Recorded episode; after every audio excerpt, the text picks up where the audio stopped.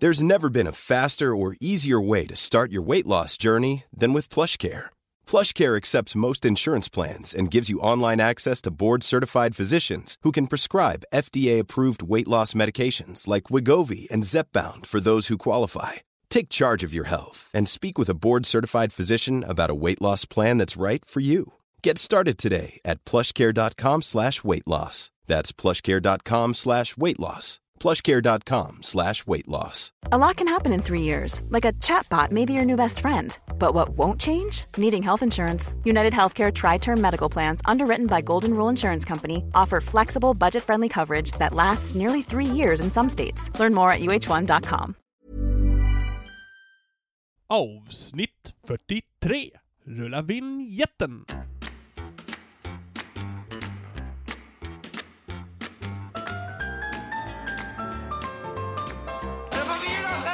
Välkomna till Du får vila sen. En passiv podd om ett aktivt liv med mig Daniel Eggmannen Ekberg.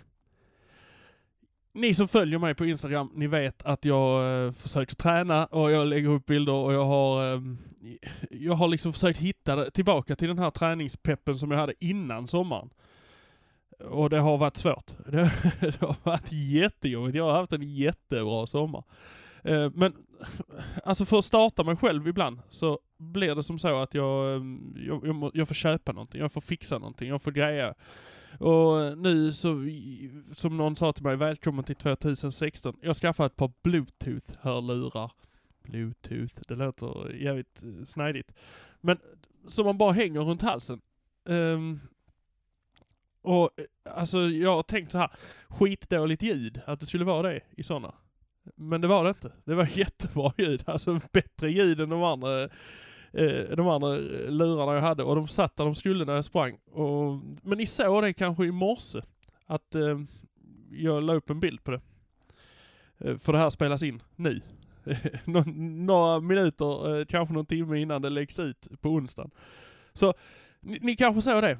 De som såg det var faktiskt de som tillverkar hörlurarna och eh, de har hört av sig under dagen. Och så här är det. Ni får rabatt. Det blir liksom, det blir, ni blir sponsrade, typ, av dem. Det blir väl bra för er. Men så här, eh, ni går in på studiosweden.com eh, och så hittar ni lurar där. Och där kan ni skriva in rabattkod som är du får vila sen i ett. Alltså som du får vila sen fast utan rundningen över året. Du får vila sen 15. Det är viktigt. I ett. Du får vila sen 15. Jag lägger upp det där i, runt avsnittet. Ni kan gå in där, där blir länken och där blir alltihopa. Men då får ni 15% för att jag har sådana. Bra va?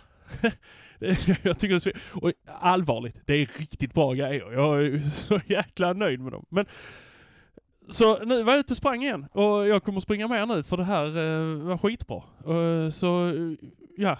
Uh, jag, ta jag tackar Studio och era vägnar. Tack. Hoppas uh, ni köper dem nu. Så. Det var det. Ehm, som sagt, jag har börjat komma igång. Nog om mig, tycker jag. Nu kör vi. Dagens gäst. Uh, det här är ett avsnitt som spelades in innan sommaren. Uh, och det var via Skype och det var lite avbrott och sånt här. Men gästen är ju känd och ibland kan man tro att eh, nå, nu har han blivit kändis för att han är på TV, men han var golfare innan det. Men egentligen så var hans pappa känd på TV.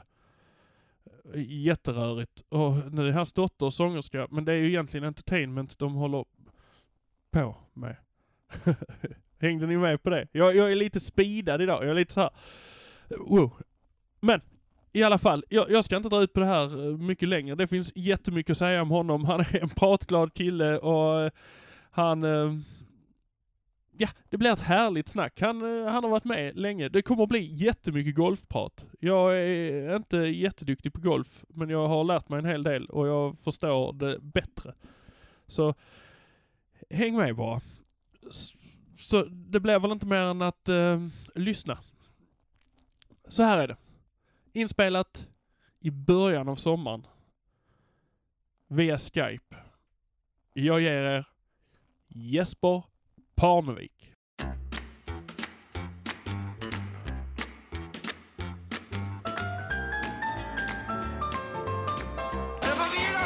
Hej! Hej där! Jesper. Parnevik här. Ja, trevligt. Du ska prata lite träning med mig idag, tänkte jag. Ja, det funkar bra det. Jag har precis varit och tränat faktiskt. På golf visserligen, men ja, jag faktiskt körde i gymmet i morse också, så jag är faktiskt jag är fulltränad idag. Du, du har kört din kvot idag. Ja. Ja, den brukar visserligen vara ingen gräns på min kvot, så det, vet, det blir säkert mer senare, men eh, just nu känns det klart i alla fall. Mm. Hur mycket tränar du? Egentligen, om man säger träning. jag, har, jag har alltid tränat väldigt mycket av någon anledning. Jag, var, jag tror det beror på att jag var inte så jävla bra på golf egentligen. Det var ju mer bara en rolig grej jag började för. Farsan var ju golftokig, så här, riktigt golftokig på 70-talet. där. Det var ju Sven Tumba som introducerade han till golfen. Golf var ju som man säger, det var ingen som spelade golf när jag började med golf. Sverige var det ganska ny sport eh, som sågs mer som en sån här lite töntig moderat bandy-variant. Alltså, Men sen vart det ju en jäkla... Sen kom ju Sven Tumba och blev kär i golfen. Och, eh, jag, jag tycker ju själv att golfen är de bästa spelen som finns av alla idrotter, får man säga. Det täcker det mesta, tycker jag. Men eh, det tog en tid för svenskarna att inse det. Sen då vart ju min farsa biten på grund av Sven Tumba tvingade på honom att prova då. Och min farsa vart ju tokig i golf och började gräva upp gräsmattan på tomten och byggde bunkrar och köpte flytande ranchbollar. Och, så jag var ju mer eller mindre tvungen att testa det där. Då. Och jag hade väl ingen sådär jättetalang för det, så jag var ju... Jag hade väl sådär handikapp 26 och sådär när jag var 13 år. Men höll du på med någon annan sport innan det? Då? Ja, det blir som alla, som, man, som de flesta gjorde. Man höll ju på med fotboll och tennis och squash och pingis och judo och slalom och löpning och ja, man testar ju precis allt kan man säga. Hockey körde jag, men det var, jag var jävligt dålig på skridskor måste jag erkänna. Okej, det sitter mer i händerna än i fötterna. Ja, jag, var, jag körde på insidan lädret för det mesta, så var det bara att ge upp det där för ganska snabbt. Det var väl kanske mina muskulösa vaders fel, jag vet inte. Ja, det, vi, vi säger det. Ja. Ja, men sen började jag spela lite. Sen åkte jag faktiskt på ett juniorläger och eh, blev lite biten när det var, alltså, det var inga i min skola eller min kommun eller min, ja. Det var lite trevligt att spela med föräldrarna och sådär. Och så då åkte jag på sommarläger och träffade lite andra polare som spelade golf och då var, då var jag biten. Sen började jag spela lite tävlingar och sådär och då, och på grund av att jag var kändisson om man säger så, Bosse Parneviks son, så fick jag ju mm alltid lite uppmärksamhet när jag åkte på sån här Colgate Cup fanns på den tiden som är lite som kalanka kuppen Kalle Anka-cup eller TV-pucken och så här. Ja, det var precis, något ja. på den nivån. Men jag kom ju alltid sist i de där i början då. Och då men jag fick alltid lite uppmärksamhet för att jag var med och då tyckte jag det var... Då var det lika bra att börja träna och sen så... Hur, kände, hur kände du då? Alltså, ville du bli bättre för att du, du fick Ja, uppmärksamheten? det kände, att kände fan, liksom... folk kollar på få- mig. och- och Ändå folk ska veta vem jag är här då, så kan jag lika gärna bli bra på det här. Ja. Men sen... eh, Sen när jag började träna så passade det mig jävligt bra. Jag gillar ju mycket lagsport och sådär i skolan, innebandy och sådana grejer. Vad jag gillade med det var just det grejen att man, man kan bestämma själv hur mycket man kan träna. Det var inte så att det var uppställda, ska man säga, lagtider då för laget och så vidare med, som man måste hålla sig utan Man kunde ju träna hur mycket man ville själv då. Det passade mig ganska bra så jag kunde ju stå och nöta hur många timmar som helst om dagen.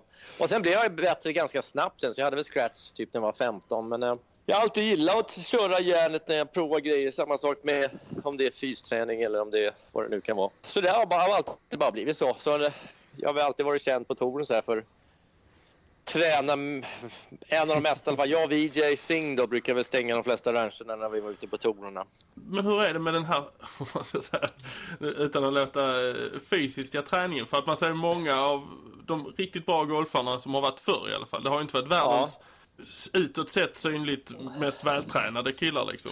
Ah, det var ju annorlunda förr om man säger så. När, så Alltså John Daly och så. Ja, men när svenskarna kom ut där, om man ska säga när golfen började slå igenom internationellt för svenskar, det var ju på mitten på 80-talet där, det är lite eh, när Ove Sellberg och Magnus Persson och de här killarna kom ut och, och eh, vi svenskar var ju, kan man säga, först med att börja träna väldigt eh, ja, på alla områden inom då, om det var fysträning, mentalträning eller och så vidare. Då. Och man ska säga golf på den tiden, det var ju var mer en livsstil. De som reste runt på tourerna då, de, de blev också, oftast proffs väldigt unga. Eh, och de, de tjänade inte några direkta pengar på tourerna. Så det var mer, det var mer som man, ja, ungefär som man var reseledare och sånt där. Det var mer den livsstilen. Så ja. Och de som var riktigt bra då, de, ja, de var ju riktigt bra. Men det var inga som egentligen tränade så jäkla mycket heller. Och det var, Ja, det var helt annorlunda klimat. Men sen kom eh, svenskar nu. Sen började alla märka då att eh, ja, de nya killarna, nästa generation, började bli jävligt bättre. var mycket bättre än vad de var. De var starkare och sådär. Och sen blev det vanligare och vanligare då. Så det var bara ett nytänk i, i spelet. Och sen ser man ju nu på alla spelare idag så är det ju helt annorlunda. Nu är de ju spenderar de nästan lika mycket tid på gymmet tycker jag som de gör på ranchen. Eh, och det kan gå till överdrift ibland också. Men om man kollar killar som Tiger eller som Jason Day då, som är världsetta och så vidare. De är, det är ju riktigt fulltränade idrottsmän de flesta av dem. Sen är det vissa som klarar sig ganska långt på talang. Som John Daly har nog inte gjort många, många timmar i gymmet om man säger så. Det har du helt rätt i. han, är, han är ju en jäkla talang alltså. Jävlar vad... Han kan ju glida upp på första tee lite halvbakfull och utan sån provsving och ändå sitter kroppen som en oljad jäkla... Ja, det är helt otroligt faktiskt. Men det funkar inte för alla. Så, så förr i tiden, om man säger så 70-talet och så vidare, då var det, då var det mycket festande och så där på helger och så vidare. Så det var, det var, helt annan, det var, en helt annan sport kan man säga på ett sätt. Eller helt annat sporttänk i alla fall. Nu är man ska säga, konkurrensen är alldeles för hård sista 25 år för att man ska kunna klara sig om man inte kör fullt ut på alla områden. Är det mer prispengar nu? Är det mer pengar i själva sporten nu än vad det var då? Har det blivit en mer... Ja, det är otrolig skillnad. Det är... Kan det spela liksom bara... roll att, att det ligger mer? Det, det, det står mer på spel än vad det... Ja, ja, det, ja, det är lite, lite på det faktiskt. Att det var, om man säger förr i tiden så tjänar ju proffsen, de tjänar ju nästan sina Eh, pengarna till sina kostnader. Jag menar, alla, alla, golf är annorlunda på det, sport, på, det, på det sättet att om man säger lagsporter eller till och med tennis så är det ofta tävlingar eller lag som betalar för resor och mm. eh, bo, om man ska säga, hotell och mat och sånt där. Då. Och i golf sen, i alla år har ju alltid golfaren själv betalat för det och liksom mer chanser på att åka ut och tjäna lite pengar och så vidare. Då. För förr i tiden då så var det mer att de tjänade sina pengar på nästan på onsdagsprogrammen eller då, då fick de en liten slant för med där. Ja, för jag kommer ihåg när jag kom ut och började spela på Europatouren där, då tror jag inte var mer än, ja det behövde nog inte mer än 4-5 tusen pund för att klara ditt kort efter ett år. Och det är ju inga pengar direkt så. Det, det går man knappt runt på om man säger så.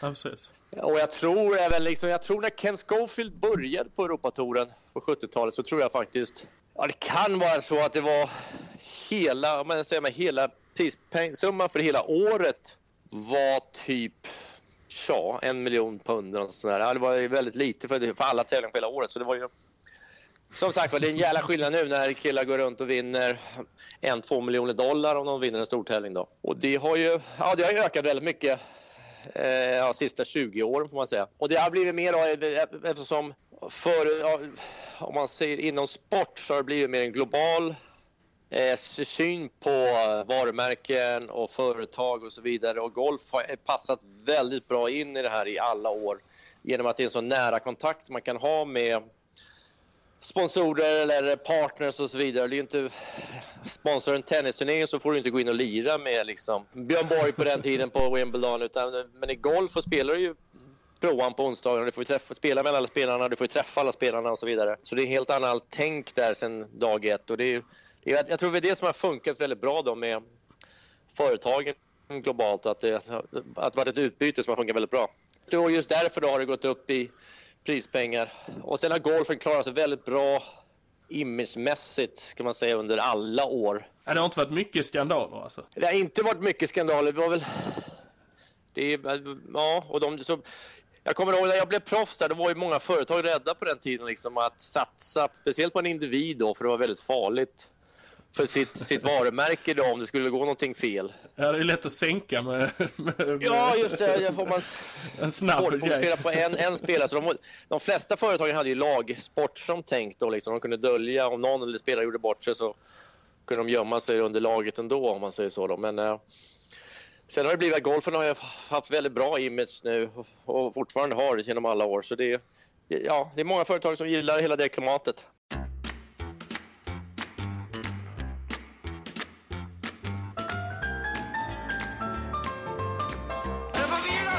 Men om man, om man pratar träning där igen. Hur, hur tränar man för golf? Alltså jag spelar ju inte golf själv. Eh, hur, hur, ser fysträningen ut för golf? Alltså jag förstår att man ska stå och slå och man ska uh, hitta ja, svingen ju... och det här. Men hur, man kan ju inte vara hur stor det är som faktiskt, helst. Det är ju liksom. jobbigare än vad man tror om man säger så. Mm. Det är ju, om man säger så här. Micke Pernfors eh, som torskade mot Ivan Lender där i franska öppna på 80-talet någon gång, slutet på 80-talet. Ja, 87-88 där någonstans. Eh, han gick caddy åt mig en gång eh, på USA-touren någon gång i slutet på 90-talet där. Och eh, han körde ju fortfarande mycket. Han, alltså, han var ju aktiv då som tennisspelare och så vidare och körde fortfarande hårt. Och han var ju fan, visserligen bara en bagger, men han var ju helt slut varje dag. Och sen han förstod inte hur vi kunde träna så mycket som vi gjorde golfare. Liksom. Han sa liksom tennisbilarna, de körde ju något, något pass på morgonen så något pass på eftermiddagen. Sen fick det räcka liksom. Sen var de klara för dagen. Mm. Men han hade aldrig sett att andra idrottsmän köra så här tiotal timmar om dagen. Eh, så han var helt chockad. Och eh, ja, man går ju man ser, det blir att man går en mil, en och en halv så någonting där man, under dagen och så vidare. Och sen är det ju ofta backigt och varmt och så, där, så det är väldigt viktigt att man har bra kondis. Alltså man blir trött ganska fort. Mm. Och det ser man ju, det kan man ju tycka med om man ska säga precision, andra precisionssporter, varför ska de träna fysik för? Men det är också mycket för att man håller det mentala. Så fort man blir fysiskt trött så tappar man ju det mentala också. Ja, ja, det är liksom så fort du får upp pulsen så börjar, du, börjar man bli lite svajig Ja, och blir du fysiskt utmattad då, då, då, då tappar du fokus med en gång. Så, ja. Jag gick på golfgymnasiet för Danderyd vår fystränare där, han var egentligen intendent på golfklubben, men han, han var ju väldigt mån om att vi skulle springa då, så vi, vi sprang ju Lidingöloppet och sådana där grejer och körde ju, eh, jag vet inte hur många mil i veckan var ute och sprang. Vi sprang både om det var djupsnö eller om det var, var vår, det spelade ingen roll. Och eh, så det har jag alltid haft med mig där och att, med att få flåset och det är, de flesta tränar så nu. Och sen som i alla sporter, självklart ju starkare man är desto bättre är det. Men det är ju inte en muskelbyggarsport på det sättet. För det är ändå koordinationen är så pass viktig så du kan inte bli för stor för snabbt och så vidare. Ungefär som man blir tonåring, man växer för snabbt så mm. ja, försvinner koordinationen ganska fort och det märker man ju på yngre, om man säger killar och tjejer i tonåren som växer fort. Alltså det går jävligt fort i De går och snubblar över sig själv liksom. Ja, och det är så har jag sett många golfare som har tränat för hård fys, alltså om man säger gymfysik då när man pumpar lyftjärnskrot och så vidare då. Att det kan bli lite, att man tappar lite koordinationen och, och eh, så det är mycket, det är en fin balans mellan med, med styrka och uh, smidighet får man säga. Ja, man får ju gärna känslan av att man vill vara stark och slå långt. Att man tjänar jättemycket på att slå långt och att man ska vara stark för det. Men det, det, det känns... Ja, golfen har ju blivit mer en explosionssport. Om man ser. Det, är ju, uh. det är ju mycket explosionsträning nu för tiden.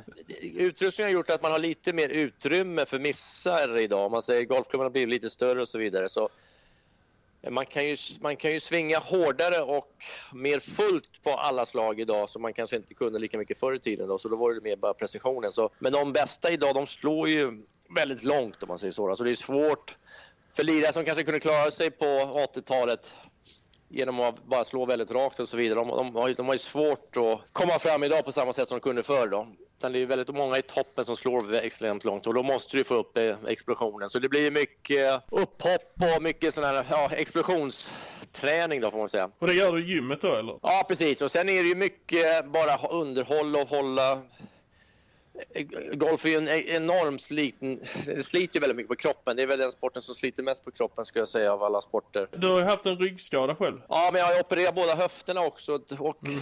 Han som då började, heter Mark Philippon, han var ju kirurg i massor år men kom ett på ett nytt sätt att eh, göra de här ingreppen på och han har jobbat mycket med hockeyspelare, baseballspelare och så vidare. Men han, han sa ju det, golf är ju klart överlägset på slitningsskador för höftkulorna och höftskålen den, de nöt, nöts ut ganska fort för det är ju, om man ser varje slag man slår så hamnar ungefär tre gånger kroppsvikten då på, på höfterna Och eftersom vi nöter så jävla mycket så gäller det då att hålla sig stark i, speciellt i ytterlägen då, så man inte börjar slita på både ledband och eh, själva ja, fästen och så vidare. Ja, men det, för det känns ju inte som världens mest naturliga rörelse, golfsvingen. Nej, den är ju väldigt ensidig men... och det, det är också ett annat då en annan eh, anledning att man ska träna mycket fysik då, det är att det, det är väldigt lätt att få ryggskador så på grund av att man, ja, rörelsen händer ju, säger, explosionen händer ju bara åt ett håll hela tiden. Om du då är högerspelare och slår, slår från eh, höger till vänster då, så, sen finns det ju vänsterspelare och så vidare också, men eh, om man säger belastningen hamnar så oftast bara på en sida och då gäller det att balansera upp kroppen genom just då att köra eh, träning då så att man inte får... Ja, man har kollat på tennisspelare som har ena, oftast ena rumpskinkan är två dubbelt så stor som andra rumpan och så vidare. Golf är mer rygg. Men ska jag vara ärlig så tränar jag inte lika hårt nu som jag gjorde förr. Jag, var, ja, men jag har varit ganska manisk med allting jag gör på det sättet. Men, eh, och jag försökte ju alltid haft liksom vad ska man säga, inställningen att man kan tvinga sig till det mesta här i livet genom att ha, kämpa hårt och så vidare. Men Mm. Efter alla skador jag hade så märkte jag efter ett tag att mig, det hjälpte inte alltid att försöka... Hur tränade du efter operationen egentligen? Eh, jag opererade båda höfterna men, eh, och det har varit samma ska man säga, sjukgymnastik till båda. Eh, den första var faktiskt 2000 där och då, jag har ju det är bra med släkt ibland, för jag har ju en syster då, som heter Jessica som jag skulle vilja säga är väl en av Europas bästa sjukgymnaster. Så hon har hjälpt mig alla de här gångerna, vilket har varit en jävla tur. Mm.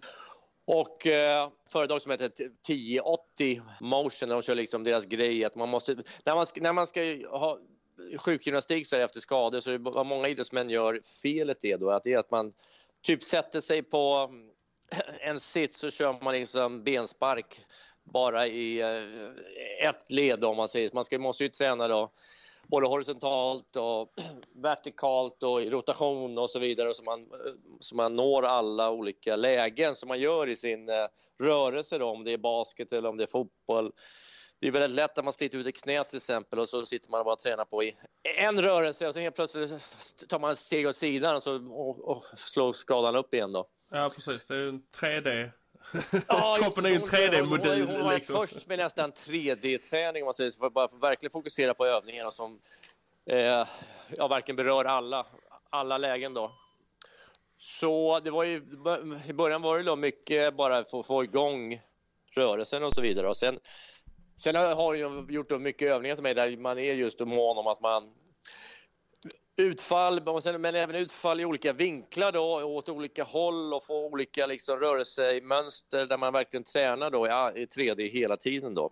Och det har man ju märkt i golfen är extremt viktigt. Så man, en golfrörelse som vi sa är ju inte världens naturligaste rörelse. Då gäller det ju verkligen att man rör sig.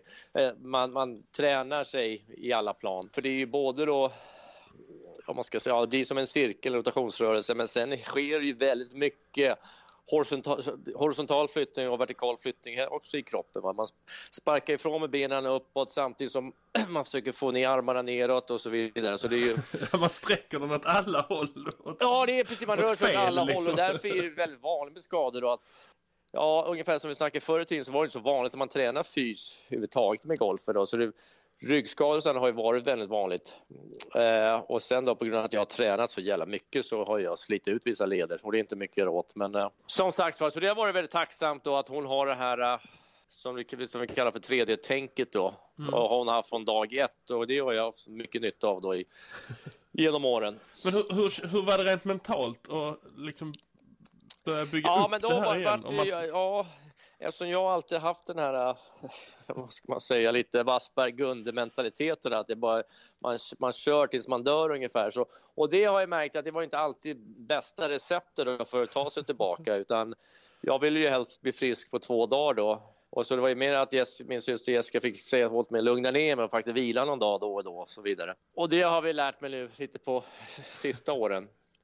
Eh, och man kanske inte kör eh, så jävla extremt då, men Ja, eh, väldigt viktigt för mig även idag då, även fast kroppen eh, känns så bra den har känts sista tio åren i alla fall just nu så är det ju eh, måste hela tiden hålla, hålla i träningen och köra mina övningar varje dag och liksom har jag en starttid klockan 7.30 på morgonen till exempel, då, då, är det bara, då måste jag gå upp i halv fem då, så man kör mitt schema och går igenom det varje gång. För annars känner jag mig, annars blir jag ju fortfarande väldigt stel snabbt. Alltså, om jag slarvar så blir jag ju stel snabbt. Har du någon PT då som du kör det här med? Eller det... Ja, det är mest min syster Jessica då som ger mig övningar och sen blir det ju olika då för eh, ja, för att bara växla lite så lite olika övningsmönster och så vidare. Men det är det är, jag, jag, har ju min lilla rutin nu kan man säga som jag, jag känner de här övningarna, det är de, de här måste jag köra i stort sett dagligen annars så ja, så blir jag stel och så vidare. Jag hade, jag hade ju ischias i massa år då, och då blir det ju... Eh, och det blir ofta då att man... Eh, det svåra är ju att lista ut liksom hur man ska göra för att få bort dels informationen, men dels få tillbaks då att muskeln blir aktiv igen. För ofta så blir det att man man går runt, man, man jobbar runt sin skada. Man, man, misstaget jag gjorde till exempel första skadan jag hade, första gången jag opererade höften, det var ju att man man kämpar vidare lite för lång tid då och sen börjar man svinga runt det här problemet och så gick man och halta lite och så vidare. Då tyckte man att det här, det här går vi över den här skiten. Det är väl det som man ser ja, i de flesta sporter faktiskt. Att, eh, att man går lite för långt innan man tar tur med problemen. Men de flesta har blivit väldigt bra på om man säger prehab istället för rehab nu för tiden. Att man, man tar hand om sådana här framtida chanser att bli skadad på olika sätt och att man, tar, man, man tränar det från början istället. Hur är det egentligen? Om man nu säger, vi pratade lite grann innan om pengarna i sporten och sponsorer och så här. Hur, hur, hur måna är sponsorerna om sina idrottsmän, om sina golfare, att de ska... Ja, där har de faktiskt, det är en bra, det är bra poäng faktiskt, men det har aldrig varit med om att någon något företag eller någon sponsor gått in och sagt ja, hur mycket tränar Jesper när han går upp på morgnarna och sådär. Det, det borde de ju fasen göra faktiskt. Det är ju en jävla bra... att alltså, inget företag har tänkt så brett om man säger så. Det borde ju vara en av de grejerna man var mest mån om att deras, eh, som man säger, reklampelare håller sig friska. Eh, men det har jag faktiskt aldrig hört. Däremot eh, Nej, men det var, en jävla bra idé. Det, det, det, det är kanske många som hoppar på det nu i företaget. Kräver det från kontraktet nu att man ska gå upp viss tid på morgnarna och köra? Ja, precis. Du, får, du, du måste liksom hålla dig i form för du ska hålla... vi betalar dig, du ska vara vår... Det ska ja. se bra ut det här liksom i många år fram.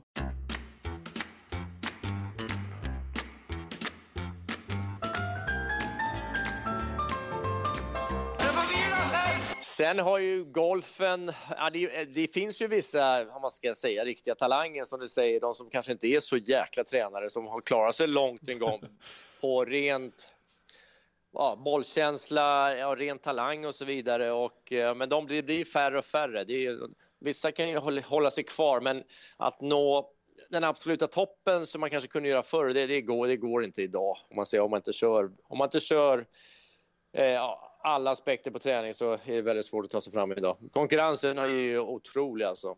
Spelar man mer nu också? Oftare? Nej, det, men det, det, tränas, det tränas ju mer både fys och med själva träningen på banan eller på att stå och slå bollar. Det nöts ju mycket mer idag.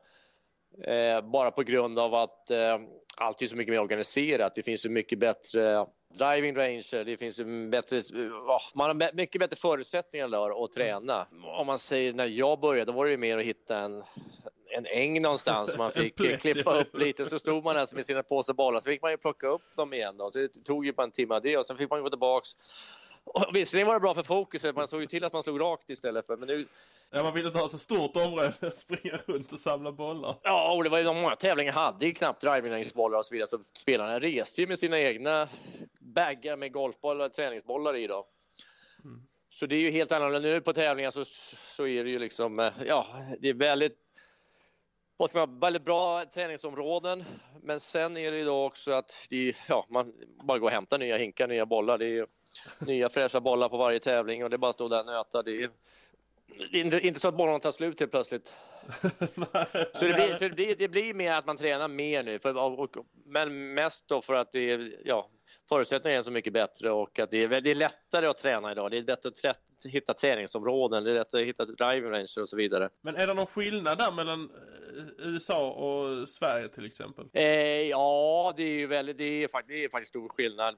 Det är många klubbar som fortfarande... Och sen, sen beror det på klimatet också. Vi har ju bara vissa månader på sommaren där och visserligen söderut så kan man även spela vintertid.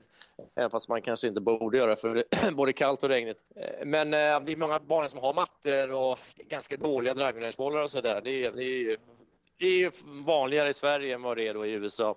Mm om man säger klubben som jag är medlem här på då, som har, de har visserligen väldigt många proffs. Eh, jag menar, Tiger är medlem där, Dustin Johnson, eh, Ricky Fowler, vi är väl 20-25 stycken. Så där finns det ja, alltid ja, nya fräscha Tigers-bollar. så de har ju alltid nya fräscha eh, Tigers-bollar då som det är bara att stå och ösa på. Då, ja, då blir det att man tränar lite mer, det är helt klart. Och sen när man har schyssta närspelsområden och sådär som är uppklippta, mer som det är på tävling då och så vidare, så är det ju lättare att träna mer nu på det sättet.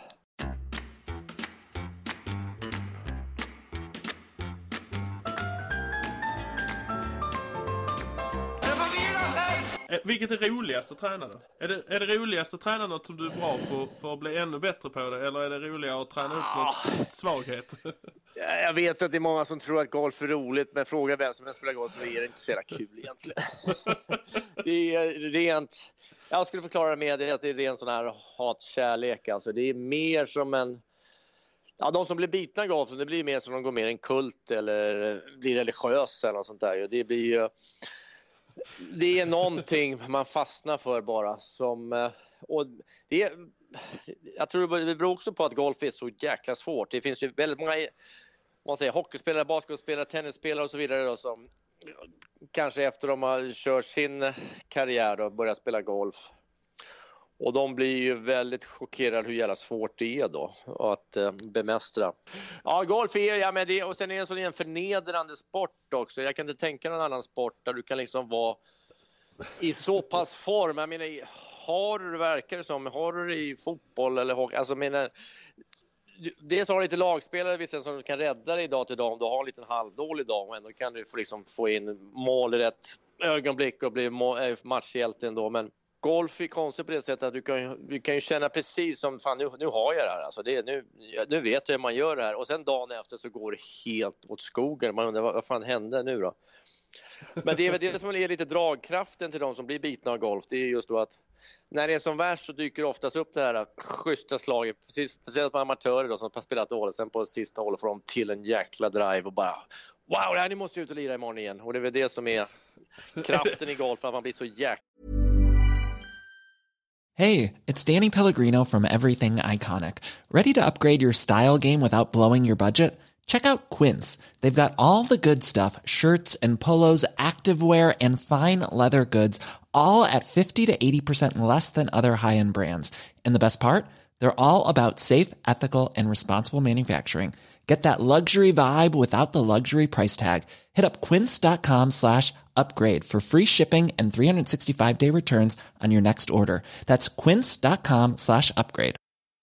Quality sleep is essential. That's why the Sleep Number Smart Bed is designed for your ever evolving sleep needs. Need a bed that's firmer or softer on either side? Helps you sleep at a comfortable temperature? Sleep Number Smart Beds let you individualize your comfort so you sleep better together. JD Power ranks Sleep Number number 1 in customer satisfaction with mattresses purchased in-store. And now save 40% on the Sleep Number limited edition Smart Bed for a limited time. For JD Power 2023 award information, visit jdpower.com/awards. Only at Sleep Number stores or sleepnumber.com. Planning for your next trip?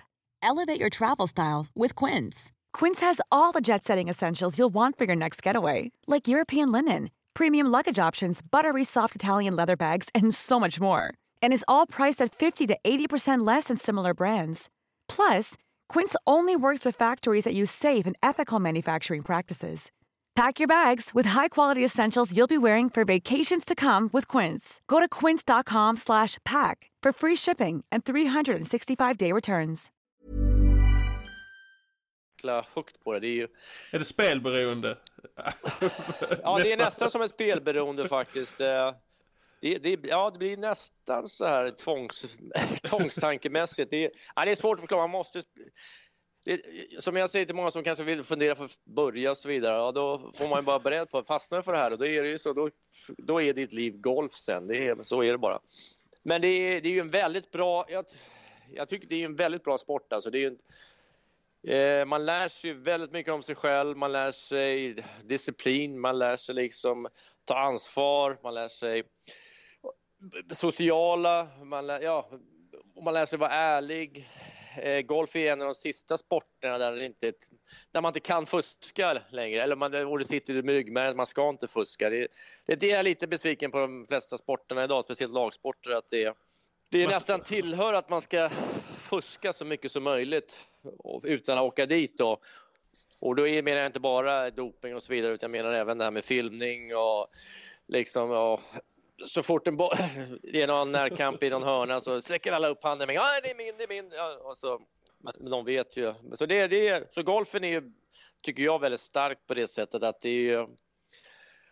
Ja, åker du dit för fusk i golf, då är du ju körd. Då är det bara att lägga ner. Alltså det, och då snackar man om man eh, skulle råka flytta bollen någon centimeter fel här och där. Och så det, det sitter så starkt i ryggmärgen att man gör inte så. Det är, en, det är en ärlig sport. Det är ju den enda sporten där du till och med kan vinna en tävling och sen, fan, det kanske var lite konstigt vad som hände där på tolvan och så kollar de då och så blir man diskad eller så får man lägga till några slag och så vidare.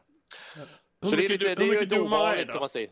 Va? Hur många domare är där egentligen på en tävling? Ah, det finns ju inga som kollar ut, man är ju själv... Ja. Nu i, i och med TV så har man ju alltså kameror på sig jämt ändå då. Och det är ju väldigt vanligt om det händer någonting på banan att alla som tittar ringer in. Och det är ju också visserligen skumt att det är många tittare som kan få spelare att få plikt eller eh, uppmärksamma. Ja, oh, men det där var såg lite fel ut. Han, han droppar nog fel på det hållet och så kan det vara ett oskyldigt misstag, men att de blir diskade ändå. Så det, det vore väl ganska kul i fotbolls-EM här nu om man har, alla tittarna kunde ringa in och ropa till domaren. Vad fan såg du inte att det var hörna din jävel? Ja. det är så här mentometer-knappar nästan. Så. Ja, då jäklar skulle telefonsystemet braka tror jag.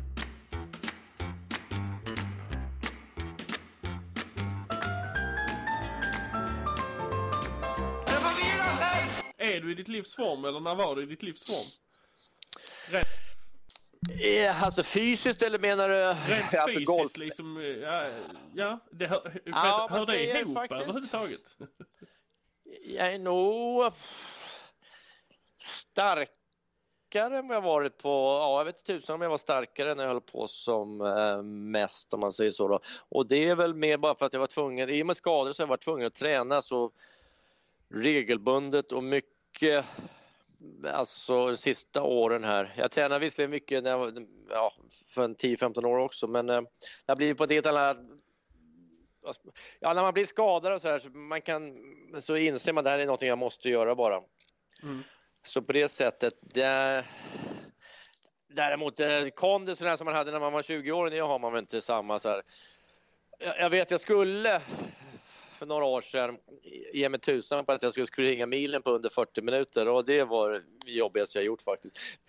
Det är en av de få, ja, det är, det är några sporter jag är imponerad av. Det är fan, maratonlöpare och höjdhoppare. Det är helt sjukt vad de presterar. För jag vet inte hur många som har provat att springa milen på under 40. Det är, det är inte lätt alltså. Sen ser man de här killarna, eller tjej, ja, killarna som springer under två, två timmar då. Det är ju det är helt sjukt där någonstans. Vad, vad sprang de på? De sprang med det här, vad heter det, Göteborgsloppet? Vad, vad jag sprang ju det i lördags, eh, eller förra lördagen. Ja, men han sprang under en timme. Det är han ju helt 59, galet. Vi, eh, det, det är helt sjukt. Vi kom precis vid målgången när han kom inspringande på upploppet. Han sprang fortare än vad jag gör. Alltså, jo, men jag har provat det där ju. Alltså, två mil, jag, det, är liksom, det är helt sjukt. Jag sprang, jag, jag lyckades komma under 40 då. Men då hade jag alltså en puls på jag skulle säga mellan 180 och 195 i en halvtimme i alla fall. för, för det var ju liksom bara, det var ju bara upp och sen spurta kändes det som. Ja. Och sen bara inte lägga, man får inte sluta spurta och så håller de, så kör ju de alltså i ett helt lopp, vilket är helt galet. Ja, alltså det var ju helt sinnessjukt där. När, han- ja, när han kom på upploppet efter 59 minuter, liksom två mil, så Ja. sprang han ju mitt 100 meters tempo. Ja, men det är ju så. Det är alltså, det är, det är, ja, de som inte spring, har, har löptränat i sitt liv, de, de är svårt att förstå. Men det är, jag har faktiskt bettat det med några så här, liksom att Ja, försök häng på 600 meter och så här, du har inte en chans liksom. Det är ju... Ja, det var någon Ja, det- reporter nu på Göteborgsvarvet som hängde med i starten. Eh, Ja. om, det var för, om det var för SVT eller något. Men han sprang allt vad han kunde. Och efter Ja. någon hundra meter så orkade han inte mer. Och då var de liksom bara förbi honom också. Ja, Det fanns ja det, liksom är, inte. det är imponerande. Ja, jag, jag, är- Så, jag, så i den formen är jag. Jag skulle inte springa milen under 40 nu. Det, det, det, skulle, det bättre skulle jag inte ta tror jag. nej. Men däremot håller jag igång mycket om det är... Jag, jag kan inte springa lika mycket som jag gjorde förr på grund av att operera bara höfterna då. För det, det, det, tar... Det sliter ganska mycket på just de höftkulorna då när man löper. Eh, så det har mest blivit cykling och sådär när det gäller sån träning. Hur äter du? Jag brukar prata med alla mina, mina gäster om Eh. kosten. Har du följt några dieter eller är det något sånt här? Ja, jag har, gjort det. liksom? jag har ju provat det mesta och eh, väl, det är väl mer att jag äter lite mer som jag vill nu. än- Jag var lite mer, vad ska man säga, fanatiker förut. Jag provade det mesta. Jag var fruktarian ett tag, till exempel åt bara frukt. Och så vidare. Och körde, jag har ju kört olika juice-dieter. Jag, jag har provat det mesta faktiskt, men eh, nu är jag väl lite slappare på det området, måste jag erkänna. Nu är det mer, ja, det verkar mer som de flesta som eh, har provat allting till slut säger, men ät bara lagom och all, det, det, allting så ordnar det sig ungefär. Det, det verkar bli det som alla, allas recept till slut blir. Ja, alltså då, alla de, jag har ju pratat med en eh, 36 stycken eller vad det är och alla landar i det där. Ät bara, ät bara lagom så kan du äta vad som helst. Och, Ja, precis. Men jag, jag är ganska bra visserligen på det om jag känner att jag inte... Om jag, säger, om, jag, inte- om jag inte känner att jag behöver ett jättekaloriintag så, så har jag i alla fall då har jag disciplin att inte göra det om man säger så. Men har jag tränat hårt och så vidare då måste man ju käka. Men eh, har det varit något att jag har flugit eller att jag har varit ja, en slapp dag eller sådär, då, då har jag fortfarande kvar disciplin och inte ligga och frossa när man inte behöver det i intaget om man säger så. nej. Så det, så det är väl bra. Men eh, däremot är det inte alltid, de, det är inte alltid bara, det är inte alltid bara, vad ska man säga, frukt och fisk och så vidare och grönsaker utan en och annan stek får man i sig också. Jag, jag älskar faktiskt snacks om jag ska vara ärlig, när det kommer till mat, om man säger middagar. Jag gillar faktiskt egentligen inte att äta mat. Jag har blivit eh, lite bedövad där efter alla år på restaurangmat och eh, room service och sånt där. Då. Så det eh, men däremot eh, om, man har gäster över så gillar jag själva snacksbiten om det är någon lite olika småtugg. Det, det, sånt kan jag gilla. Men en sån här femrättersmiddag, det, det har jag tröttnat lite på. Ja, men en liten eh, en bricka med lite god chark och någon ost och lite Ja, precis. sånt. Ja, sånt gillar lite med tapasvarianter. Ja, precis. Men du har aldrig behövt eh, reglera vikten med, med, med kosten? Ah, det... Ja, det, det var samma sak där så har jag alltid haft ganska bra koll på det. Jag, däremot kan jag pendla en del, det kan jag göra. Om jag tränar mycket och, och käkar mycket och så vidare så kan jag eh, både gå upp och ner. Och det kan ju bli, om man säger när jag var skadad och inte rörde på mig så mycket, då kunde jag ju, och jag blev inte bra fet om man säger så. Jag blev, jag blev sådär fult fet, får en sån jävla kula på magen. För jag är ju ganska smal annars. Jag, blir så här, jag, är, jag är väldigt avundsjuk på alla de som kan liksom få, det blir lite bredd över hela kroppen. Men jag skulle kunna gå upp liksom 20 kilo och mina vader är fortfarande strutsvader om man säger så. Det är, och det är lite tråkigt, så jag måste ju hålla, på- hålla på det där för jag blir som sagt jag får en sån liten ful kula bara och den, den vill man inte ha. Men jag, jag, jag, är inte extrem längre sådär utan det kan slinka ner både smågodis och chips och sånt där om det blir tillfälle för det.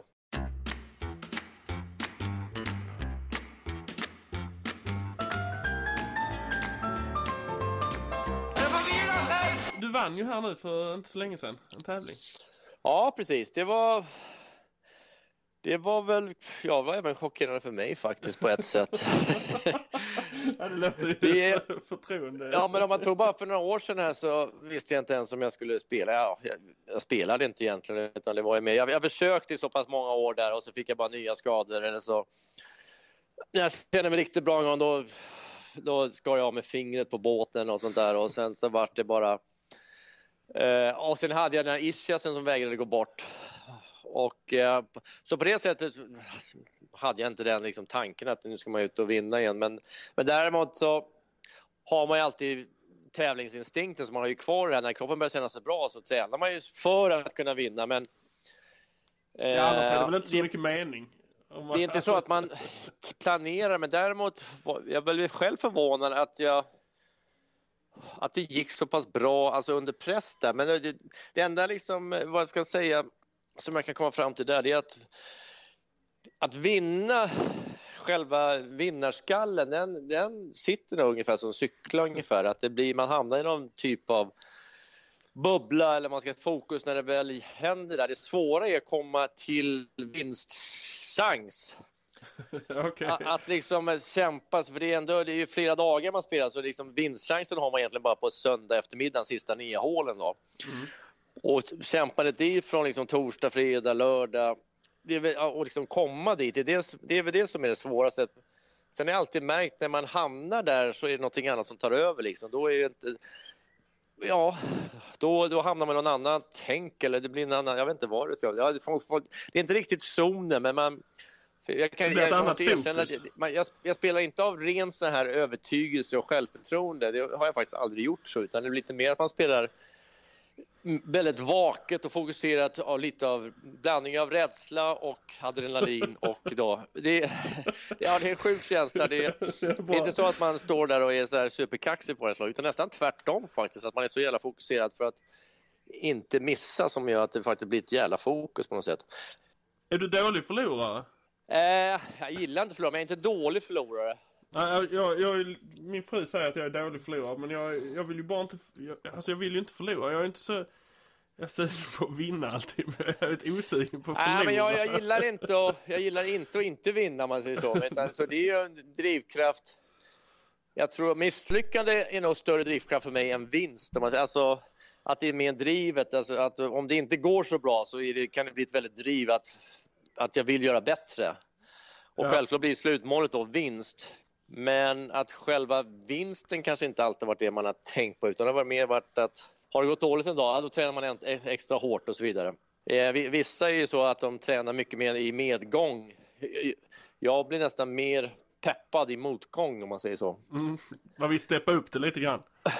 Ja, precis. Att, att den här skiten håller ju inte. Nu, fan, nu får du fan skärpa Nu får du, nu får du lägga in två timmar till här liksom. Och, Hur, kän, hur kändes det nu när du vann? Ja, det var ju jävligt kul och så här, för det är, ja, många, förväntar sig ju liksom att man ska, som jag känner med bra kropp, att man ska komma tillbaka och vinna och så där igen. Men det är, det är ju alltså, det är ju väldigt bra lirare man lirar mot, men det är ju legender allihopa här. Så det är, Och jag är förvånad hur jäkla duktiga de är och så vidare. Alltså, det är, och, och, om man tar en kille som Bernhard Langer, han tränar ju, ja det är imponerande, han har ju haft en enormt bra karriär. Och han tränar ju fan hårdare idag än vad han har gjort, skulle jag tänka, någon gång i sin, sin tävlingskarriär. Så han är, han är ju, han, lovar, han är i gymmet sex varje morgon och sen tränar han hela dagen sen. Och sen slutar han med att vara på gymmet klockan sex på kvällen igen. Vilket är helt otroligt efter man liksom har redan, man kan tycka har gjort sitt. på, ja, man har ändå varit gammal är världsetta. han? Man, va? Hur gammal är han? Vad kan han vara? 56 kanske, och sådär. men han är ju han är ju en jäkla vad motiverad han är och, och disciplinerad. Det är, ja, men det är imponerande. Han är, Ja. jag menar, han kan vinna en tävling eller så går bra så här så kommer han hem liksom så flyger vi tillsammans hem och så, där, så frågar jag ja, vad ska du göra imorgon? Ja, då ska han liksom resa ut nästa morgon med en gång och köra träningsvarv och sen kör han bara fullt ös hela tiden. Och det är imponerande, men det, det, det säger väl mycket och det är därför alla de som är där har hamnat där också. Det är för att de alltid haft den här jävlar anammat och liksom att ja, nu är det här som gäller, då kör man.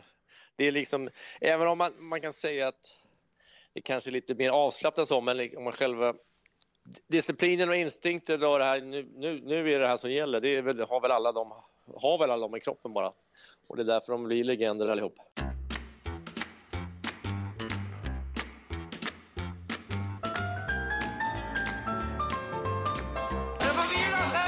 Har du något tips till folk där ute? Alltså träningstips som kan gälla för alla? Träningstips? Hmm.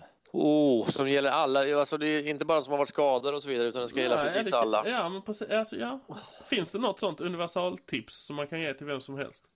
Ja, om man ska säga eh, det jag har lärt mig genom åren, om man ska säga eh, trä, träningstips, är inte mer sättet att träna på. Det är ju det är att det är mer, det, det, jag, jag tycker det är mer resultat och viktigt att man kör regelbundet och kanske inte lika jäkla 110 Alltså maxar i, i, en hel dag i träning och så vidare. Att man mer kör regelbundet och kanske inte kör lika intensivt och hårt. Speciellt då för de som inte kanske ska vara elit på elitnivå då, men att det är väldigt viktigt att man har sin dagliga rutin. och Man, som i alla vanor, det gäller bara att skaffa sig en vana, att man liksom, det, blir, det blir en del av dagliga rutinen, att man gör det här. Man går ner och gör sina övningar, man kör sitt löppass eller cykelpass. Eller vad det kan vara. Det behöver inte vara något så speciellt. Ibland kan man få för sig att träningen ska vara så jäkla intensivt och speciellt, men mm håll igång är faktiskt ja, är väldigt viktigt också. Att man bara ser till att det händer grejer. Ja, men det, är- det är väl ett perfekt, eh, perfekt tips att man, eh, att man Ja, ska sen bara har hålla alla igång. olika det. teorier på hur man ska träna. Ja. Men jag, jag har ju märkt att det, det är viktigt att, ja, precis, att att man har sin vardagsrutin och kör på den. Och sen en, att man, att man håller upp en vecka och sen kör man järnet nästa helg till exempel. Och sen så håller man upp. Och det, då, är det, då är det bättre att bara sprida ut träningen lite grann. Sista, sista frågan här. Eh, är det någon du tycker jag ska prata med? Är det någon du tycker skulle vara intressant att höra hur den tränar? Ja, det ja, får se här nu. Vilken sport. Ja, det behöver ju inte vara sport heller egentligen. Jag, Eh, jag har till exempel pratat med Göran Hägglund i podden också. Han springer mycket. Ja. Det, det är liksom hur folk får ihop det och... Ja, jag skulle vilja, ja, vad jag är imponerad av, om man säger på elitnivå, de som har det, gäller VM, OS, allt från då kanot till fäktning eller sådana där sporter som inte är då sedda som, vad ska man säga, globala eh, Mainstream. pengamaskiner. Man säger. De har ju sin, de har sitt, ja, de jobbar nästan heltid och sen så kör de ändå träning på elitnivå utöver det. Eh, Som det var i väldigt många sporter förr då, men det blir mindre och mindre sporter som for, fortfarande har det här att det, deras sporter är inte tillräckligt stora för att få in de här pengarna som behövs. Det behövs sponsorer men det finns inga prispengar direkt. Så det ska vara intressant att höra hur, hur de idrottsmännen och kvinnorna får ihop vardagen, det här med att de har faktiskt ett arbete och sen ändå är de alltså på och tävlar om OS-guld och så vidare. Det, det tycker jag först och främst väldigt intressant men väldigt imponerande också. Jag skulle vilja höra hur de får ihop hela den träningen och vardagen.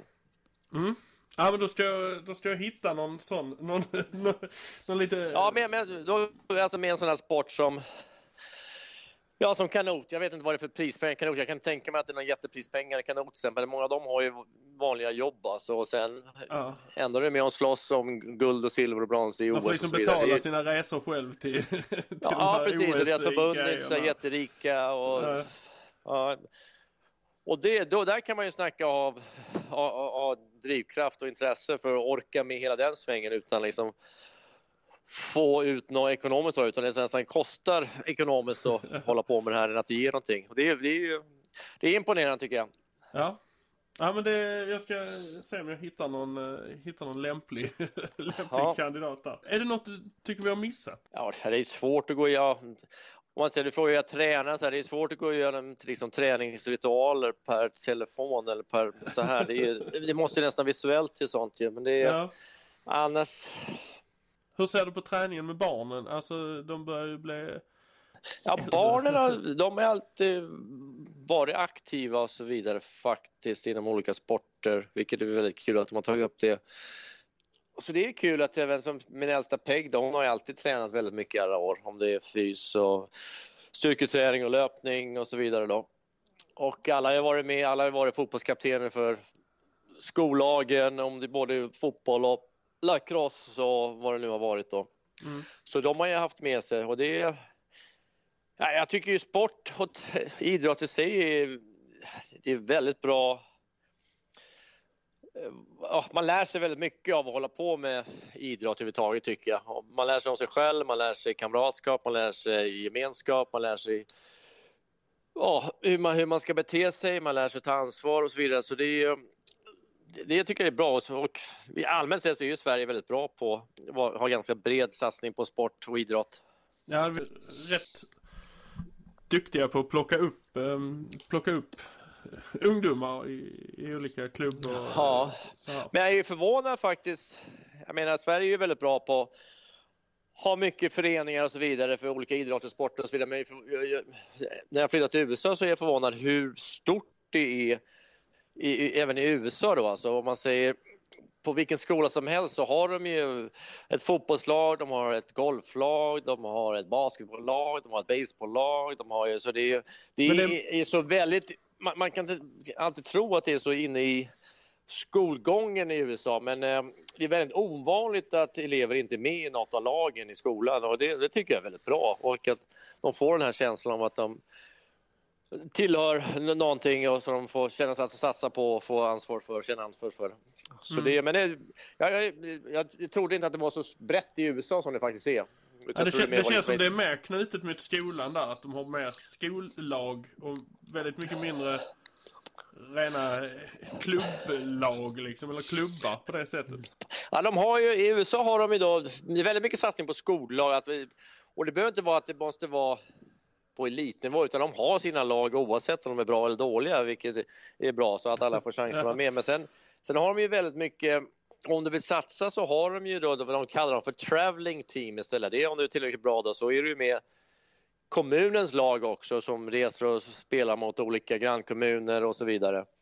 Mm. Och eh, det trodde jag inte var så brett och själva, om man ska säga, eh, det här med coacher, eh, ja, lagkapten eller vad ska man säga, som har hand om lagen som ställer upp på sina på helger och sådär.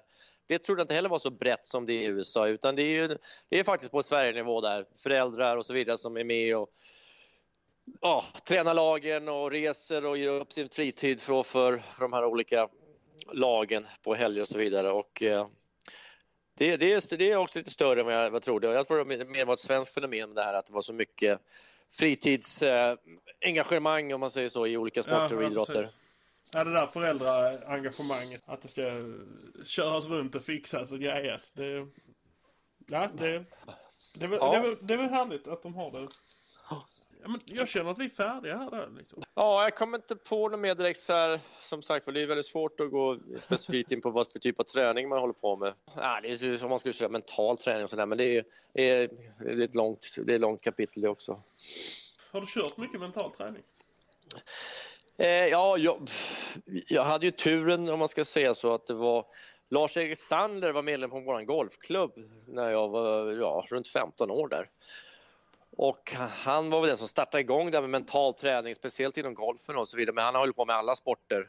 Så det var väl den svängen det började hela det med och eh, det har man haft väldigt nytta av. Man, man tycker det kan låta lite larvigt här med mental träning. Antingen har man vinnarskalle eller så har man inte. Men det är ju det är mycket annat som går in i mental träning. Det är ju och då kan man börja prata om meditation och ren fokusträning och sånt där. Det, är ju, det, det ger resultat om man säger så. Så man ska ju inte bara tycka att det är hokus pokus där med mental träning och det är, ibland låter det större än vad det är utan det är, det är mer att man, man centrerar tankarna till det man håller på med och eh, på ett sätt kan det vara viktigare än någonsin idag när alla är så splittrade i, i sitt fokus, som man säger, med både tvn står på, datorn står på, telefonen smäller hela tiden och så vidare.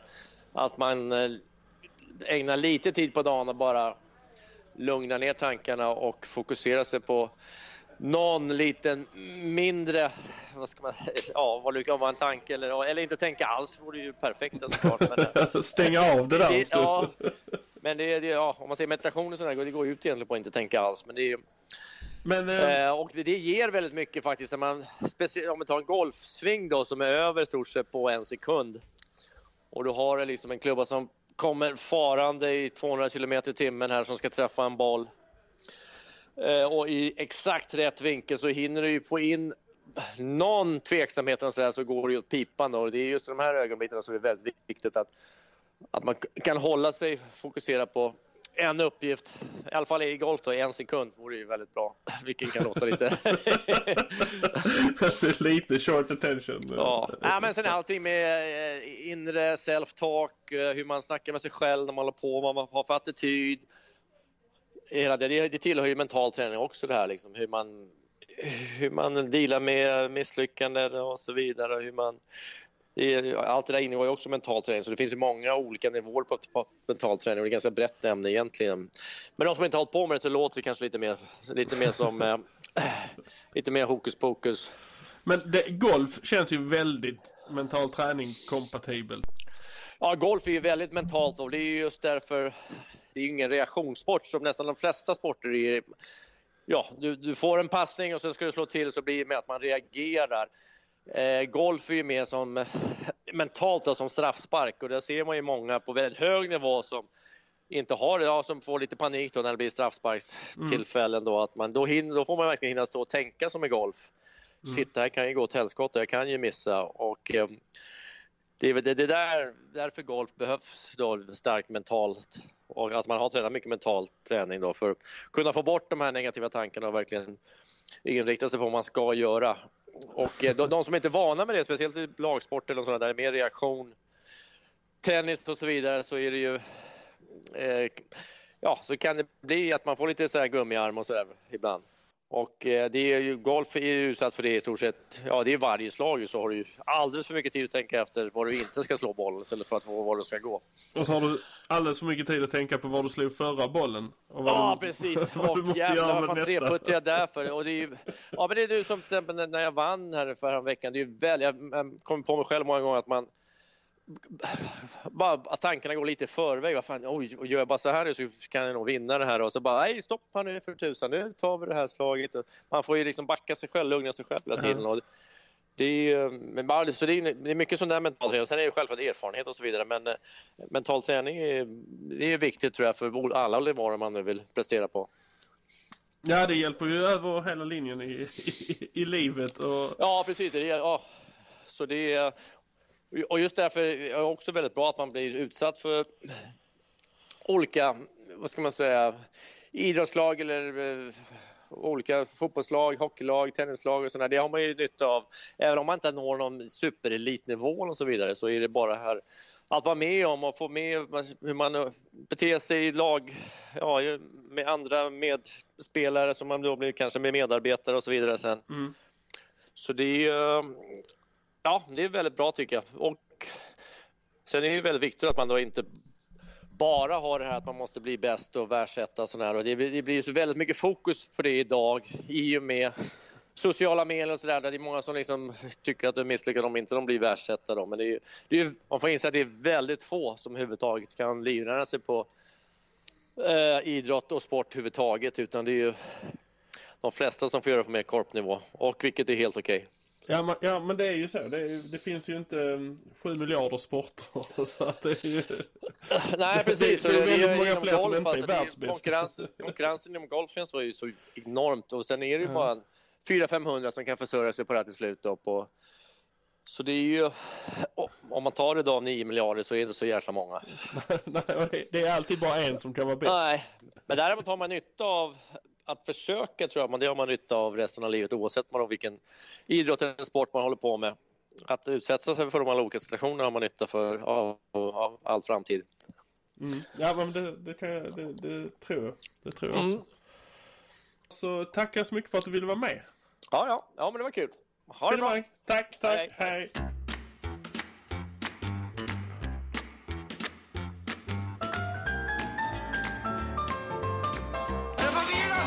Så, där var det.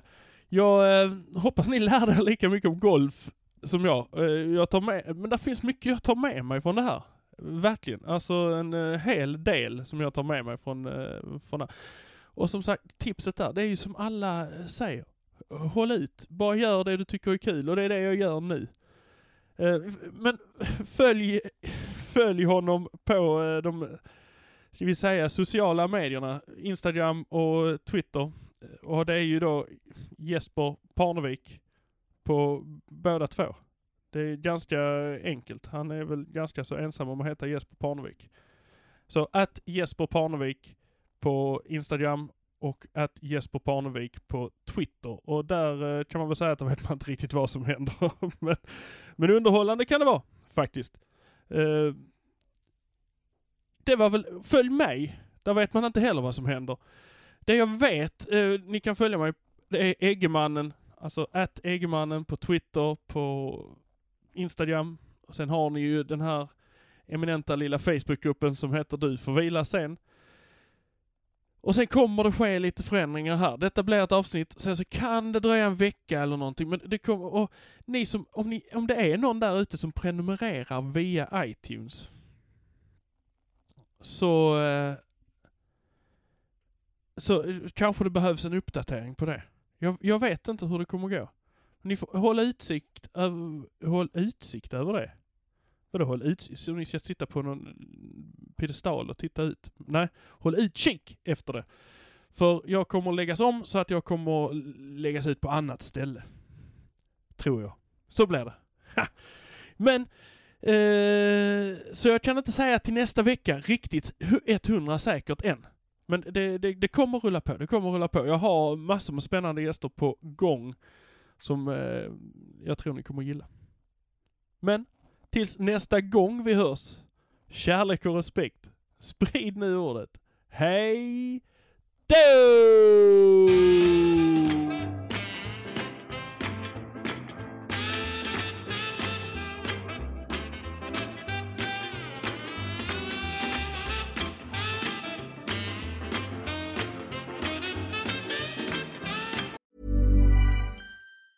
Hey, it's Danny Pellegrino from Everything Iconic. Ready to upgrade your style game without blowing your budget? Check out Quince. They've got all the good stuff shirts and polos, activewear, and fine leather goods, all at 50 to 80% less than other high end brands. And the best part? They're all about safe, ethical, and responsible manufacturing. Get that luxury vibe without the luxury price tag. Hit up quince.com slash upgrade for free shipping and 365 day returns on your next order. That's quince.com slash upgrade. Mom deserves the best, and there's no better place to shop for Mother's Day than Whole Foods Market. They're your destination for unbeatable savings, from premium gifts to show-stopping flowers and irresistible desserts. Start by saving 33% with Prime on all body care and candles. Then get a 15-stem bunch of tulips for just $9.99 each with Prime. Round out Mom's menu with festive rosé, irresistible berry chantilly cake, and more special treats. Come celebrate Mother's Day at Whole Foods Market Thank you.